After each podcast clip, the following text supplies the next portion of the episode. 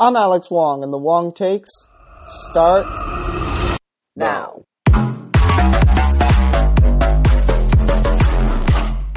It is Tuesday, May 22nd, 2018. Another week in life that passed.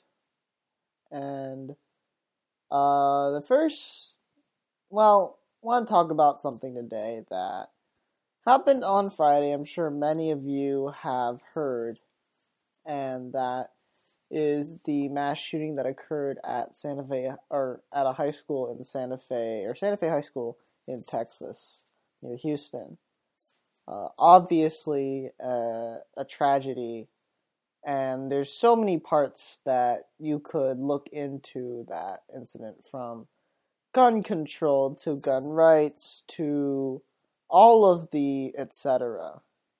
But and, and that's obviously a discussion worth having, and it's one being waged all across the country right now in every classroom, in every workspace, in every household. Uh, discussion about why did this happen? How can we stop this from happening? Uh, and obviously, it's very politicized, but that's not what I'm here for. Uh, this is a sports podcast, and I think what one thing we can take away from this obviously horrible event uh, is something that's sort of a testament to the power of what these kids have that survived the shooting and what sports can do to help that. I mean, I think it's very powerful to see that just two days after this horrible event, uh, where 10 lives were taken, uh, the Santa Fe baseball team cho- chose, the baseball team at that high school, chose to play a game, a baseball game. They did end up losing, but that's kind of beside the point. Uh, they chose to fight through what they had been feeling and the tragedy that they had just been through, uh, and go out and play a game. Uh, that's kind of remarkable, the resolve that these kids have to show to fight whatever they're feeling and go out and perform on the field. And obviously, that was of their own volition. No one was forcing them to play. Um, but I think it's a it's a it's a sign of what sports can do, and that is provide a sort of return to normalcy and to say, you know, uh, where we feel sorry for those and their families that lost their lives, and we want to respect that. But and at some point life has to go on without them. Um, and i think sports are a something that you can specifically point to and say this we will fight through this horrible tragedy. This is will not affect our ability to do what is what we always do and that is play. I mean after 9-11 one of the worst attacks uh, that America has seen. What was a major turning point in getting our resolve back and getting our swagger back after getting attacked was baseball. I mean, the World Series were, was played that year in one of the teams involved was the New York Yankees. And I think it was just two weeks after 9 11, the President of the United States came out in a Yankee Stadium that many I saw a documentary on this. I mean, like many people were believe believed that Yankee Stadium would be attacked because it's the next place where you're going to get a bunch of people in one spot.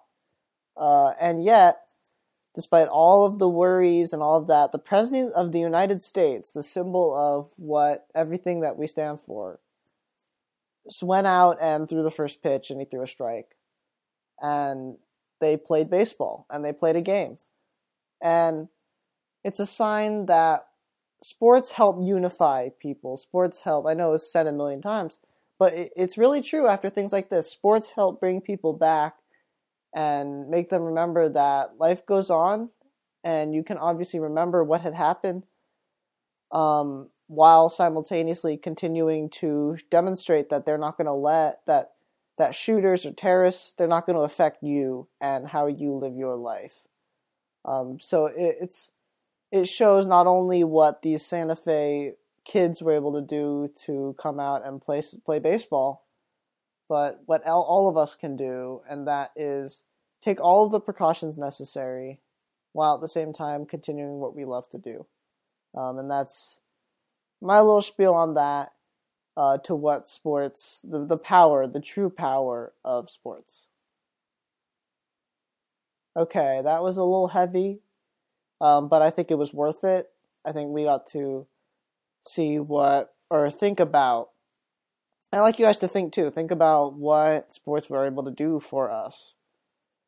But without further ado, let's get to what was going to be the first thing we talked about today, and that is the NBA playoffs. Get right in. Um, first, the the only two series happening right now. First one is the Boston Celtics taking on the Cleveland Cavaliers. I don't think we really saw anything super surprising coming out of this series so far. I mean, what did we expect? We expected the Cavaliers to come out with LeBron James and a bunch of other people who were not going to be able to carry much of the load. Um, and the Celtics coming in with their young, young legs, their excited legs, and they're going to be able to win some games, but they're not the most experienced team, and we knew that they were going to struggle in Cleveland, and boy, did they. Uh, Boston was able to take the first two games. Uh, they really exposed the supporting cast of Cleveland uh, and showed that without LeBron's help, or I mean, even with LeBron's help, I mean, LeBron has, or LeBron scored 42 points in game two, and yet the Celtics still won by 13. Uh, and so it's going to be I th- the the real testament to this series and what they they always say is a series doesn't start until a home team loses, and we have yet to see a home team lose with Boston taking the first two games, uh, and and Cleveland taking the next two games. I think when we went to Cleveland, uh, we started to. I mean, LeBron James didn't even have a super dominant performance in Game Three. I mean, he only had 27 points, which is still a lot of points. Uh, but it's not the the carry the team type of points, and that's where we really saw Cleveland's supporting cast uh, come through, and something we have really yet to see from them, and that's to the tune of guys like um, George Hill scoring 13 points, Korver getting 14, Love getting 13, etc. That's the type of performance you want to see from your Cavs uh, if you need that for them to get a win. Uh, same deal in Game Four. I mean, even though it wasn't the same, I mean, I think Love only had 14 points. But you need some kind of supporting cast in order to win. I mean, compare this to game two, where, like, uh, where was I looking at? Yeah. Like, LeBron had 42, Love had 22, Korver had 11, and then no one else scored in double figures. That's the type of game you want to avoid because that shows that your team is becoming super one dimensional. I mean, Kevin Love and Kyle Korver get a lot of their points from the three point line. So if your team is LeBron James on the three point line, I mean, you're not able to establish an inside presence, and of course that's bad. Uh, you need to be able to punish teams down low, especially a team like Boston where they don't have a large block and a large stopper uh, really at that end. The series is ultimately going to, once again, come down to who can win a game on the road, if any team can win a game on the road. Cleveland hasn't shown enough to beat Boston on the road because what they clearly need is – like even in, the, in game four when Boston was down from pretty much all of the game, they were able to get it close in the last like four or five minutes. I think they got it down to eight or something. Uh, Boston's not going away.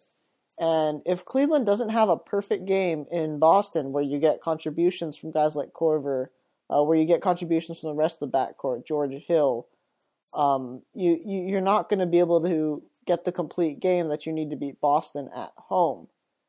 Uh, Boston is too good of a team, and when when you when it comes to which team will have a better chance in the finals, uh, I think that that still has to be the Cleveland Cavaliers. I mean, I know Boston has looked better in this series, and they've looked better in these playoffs, and they look better in the regular season, but their youth to somewhat uh, to some extent has been kind of exposed in, in games three and four. I mean, they really weren't able to hang with the Cavs at all in, in game three, and in game four, they only had certain little spurts of energy. Uh, nothing that could be sustained, and to beat a team like the Warriors or the Rockets. They can win a game at, they can win games at home, but if a team steals a game on the road against them in in the finals, they're going to be in really deep trouble. Uh, and, and, I don't think they can. And besides, I think the Rockets and the Warriors both have better records than the Celtics anyway, so they're going to come in with home court advantage. And the Cavaliers, at the end of the day, LeBron James is the best player on the planet. It's still not even close. And when you have that guy who can not only set up himself, but set up his teammates and run the show, it, it's impossible or really hard to beat him four times in seven games. If I had to predict how this series would go on, I would probably take uh, the Celtics in seven, just because neither team really has shown me that they can win a game on the road. It, it's going to take a lot for the Cavs uh, to be able to win a game in TD Garden. The energy is always electric. Uh, the the build the garden is hopping, as I'm sure it will be. To, is it tomorrow or or, uh, or Friday, Thursday, or Friday? Um, but either way, exciting series. I look forward to seeing the rest of it.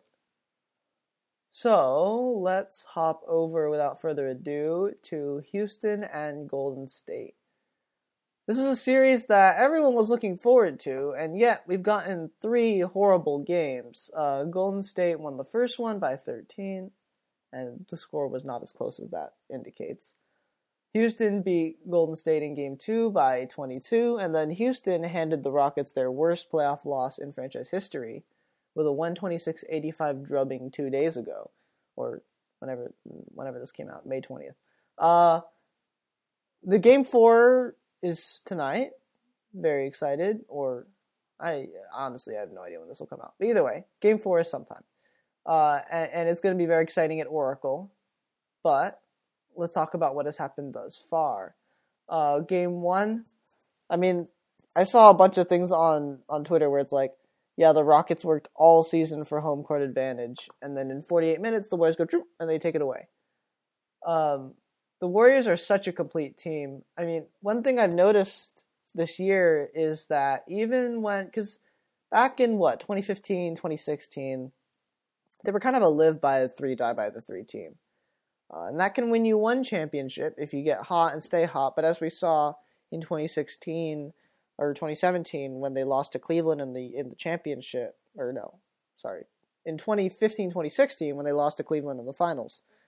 When you live by a three, die by a three, you can die by the three. You're not invincible.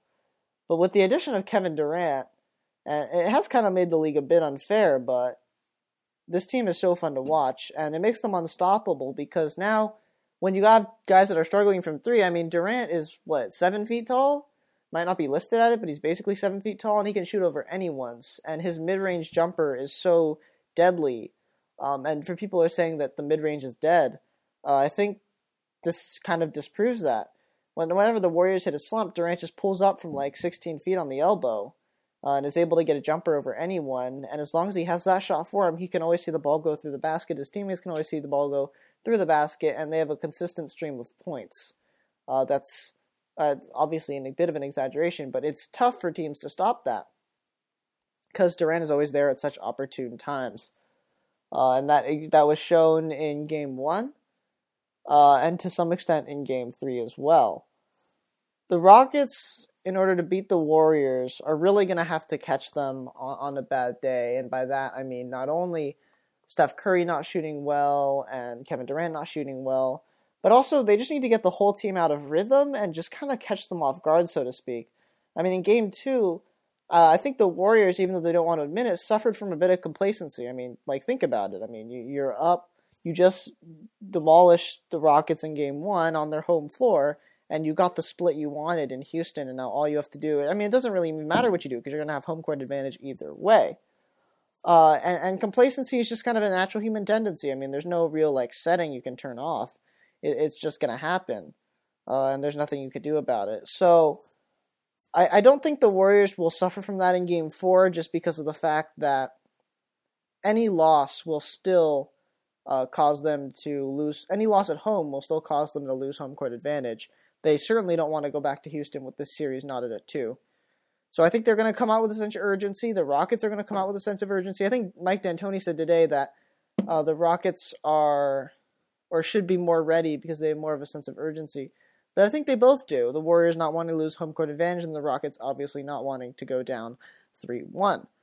Uh, so, uh, what else was I going to talk about? Oh, yeah. Um, also, Stephen Curry is back. He had an 18 point quarter uh, during game three in the third quarter, where he went 7 for 7, including a couple of threes and etc. And I, have seen this phrase tossed around, and I think it really exemplifies what this Warriors team can do and what specifically Curry can do and why he makes this team so dangerous. And, and that's weaponized joy.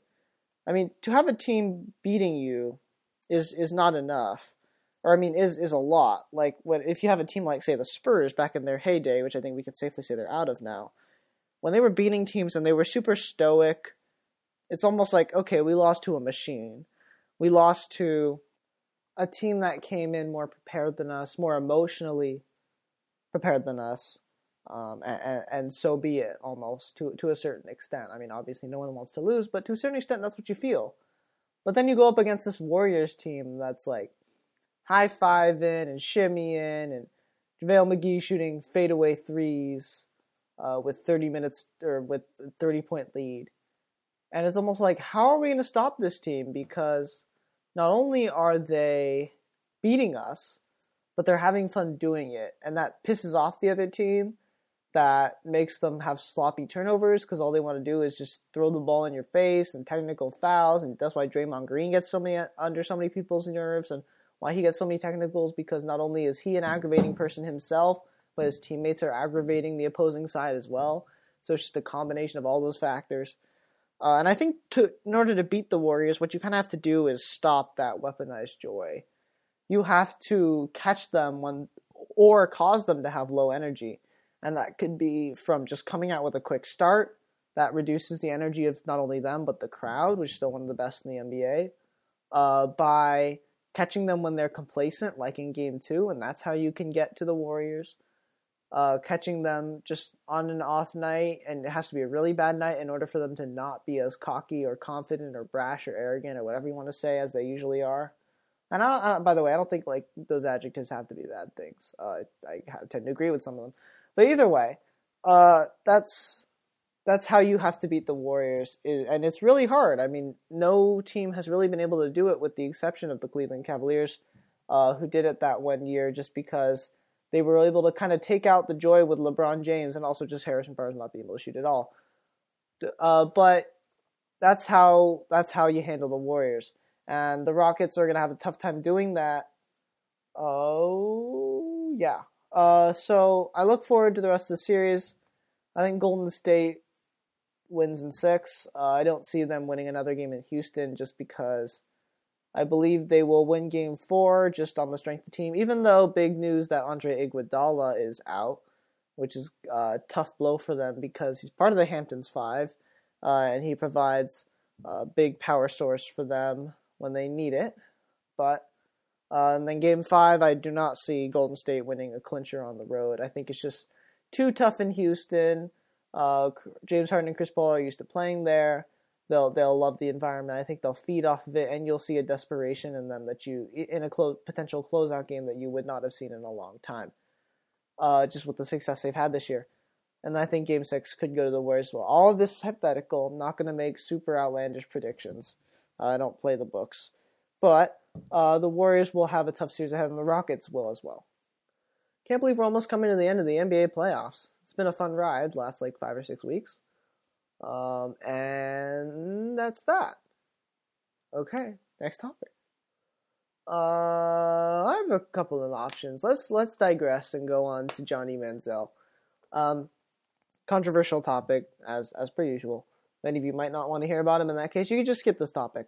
But if you do, uh, I think he's a polarizing figure, and I think he's not necessarily the baddest guy ever. So let's talk about him a little bit. This uh, sometime this week, he announced he's going to play this season for the CFLs, Canadian Football League's Hamilton Tiger Cats. Uh, and even though it might not be the star- stiffest of competition, I, uh, I think he said something along the lines of like many successful people have come out of Canada, which is totally true. Um, and I, I think it leads kind of to a broader discussion about kind of second chances and who deserves them. I mean, you see guys like Johnny Manziel who have gotten many second chances, uh, DUIs to arrests to just crazy party behavior. And with these type of guys, uh, it, it's hard to tell if they can be trusted with responsibility like Manziel is going to get playing on a professional team again. Uh, but I think the the talent for him, the talent question for him is always there just because of his height. But it, it's kind of it, it's it's tough for him. He's gonna have to work really hard, something I know he usually doesn't do. Uh, and this signifies, I think, a starting point for him. It's it's a place where I know the CFL is not the lowest level of American football out there, uh, second highest, in fact. But he's to get a chance, and I've heard him on Scott Van Pelt's show. I've heard him elsewhere, and he said how many times how much he's changed. Uh, I think having a more recent, more committed girlfriend will help him as well just because it'll help him rein him in a little bit and kind of give him a second opinion on all of his decisions, and he has something else to play for now. And he says he's changed. He says he's a new man. He says he's ready to take on the responsibility that being a professional quarterback entails. But I think I speak on behalf of everyone when I say we're not going to believe him until we see it. Uh, it's when when someone messes up so many times, it's hard to believe them unless they prove it to you and that's why you always have that's why you have him come in for tryouts. That's why you have him on your team. Almost similar situation to the balls. I mean, who just left out of Lithuania. Lithuania. It's like you've had success, but not at the highest level, and we want to see you first. Identify your flaws, identify what you've got, and this speaking on Scout's behalf regarding Manziel before we actually commit money, time, effort, coaches, food, all of this stuff to you we want to see. And for him, for Manziel, the worst case scenario is this could go wrong, almost like the Ball brothers did in Lithu- or like LaMelo Ball did in Lithuania, where you don't prove anything to anyone. It's just your antics. You get a bad rap with teammates, and, and nothing really good comes out of it. Or it could be like LiAngelo Ball, I that's kind of the best case scenario here to the point where you're playing with lower competition. No one really, even though CFL is not really compared to Lithuania's league, but you kind of get the gist, right? Like you played well, so we're gonna bump up your stock a little bit, but you need to work a little harder before you're at that upper level echelon. And I think that's what can happen with Johnny Manziel, where if he plays his way up, NFL teams aren't going to draft him right away, but they might start to give him serious consideration going back into the NFL because his talent is clearly there. Uh, we saw it at Texas A&M years and years ago, and why he was the 22nd pick in the draft. I believe it was by the Browns, uh, and why he why he still is relevant because he's talented, and that's going to end up being his saving grace. So I wish him the best of luck. Uh, I hope everyone does well, uh, and I'm excited to progress, follow his journey throughout the CFL. Thanks so much for listening. Sorry we got to cut it short today. Uh, but you know what to do everywhere. The Wong takes. bit.ly slash Wong takes, patreon.com slash Wong takes, Wong takes at gmail.com. Leave voicemails. Uh, rate the podcast, iTunes, Google Play, subscribe. You know what to do. Thanks so much for listening. And I promise we'll be fuller next week, in which I will see you next week.